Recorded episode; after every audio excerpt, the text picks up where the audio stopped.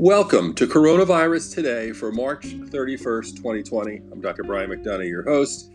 What a March it's been. Um, this program is going to continue. Unfortunately, I didn't want it to, but it's going to be continuing for quite some time. Um, you know, it was quite a weekend. On Friday afternoon, late Friday afternoon, um, I guess the president had made his announcement at 4:30 about uh, the stimulus package, and he was coming back at 5:30 for his White House conference. And in that little half-hour interval in there, at least in the world I was in, I had finished up seeing patients, and I was joining Sean Hannity as his guest on his radio program. And at the time, Sean was putting forth an idea that he and the president had discussed actually the evening before about opening up different states, and I was coming on uh, and saying I disagreed. And Hannity's great because he draws you into discussions, which is his job. And I was telling him that, yeah, it's great for the economy potentially to start quicker and certainly be wonderful, but we don't want more people dying. And I told him all about how we'd have these deaths and how the models and all those things would predict death. And I, I went home that night. I wasn't worried about the Hannity show, it's, that was fun. But what I was worried about was what was the president going to do? And I thought back years before in an interview I did in 1996 with C. Everett Koop, who was a famous Surgeon General.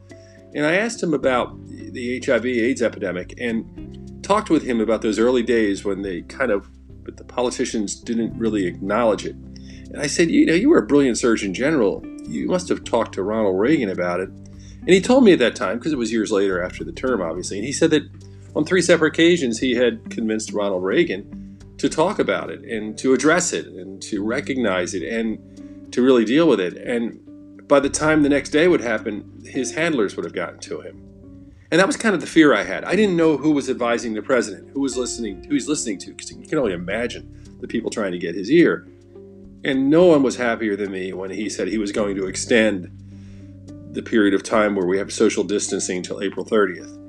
Uh, since that time, obviously, we've heard from Dr. Birx and Dr. Fauci, and we've heard some startling statistics, statistics that we had talked about on this program before, but as many as 100 to 200,000 people could die, and that's a good estimate.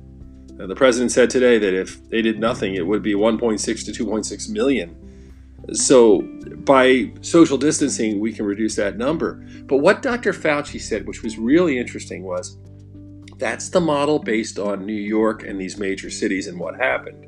And what he's saying is, as we get more information from other cities and other areas that do better, that model changes. So right now, the best we could do is 100 to 200,000 deaths, which is devastating. But we can actually reduce that if we continue to do social distancing. What I love about this is, in the midst of politics, in the midst of everything I've seen with the government, and we all have our own views of government, I am seeing people coming together and listening to science. And that is what is going to save us, along with one other thing. This is where you need to listen. I know you're frustrated.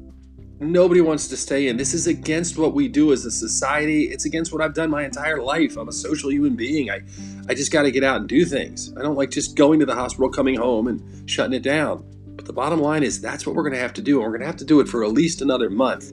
And that's going to be hard.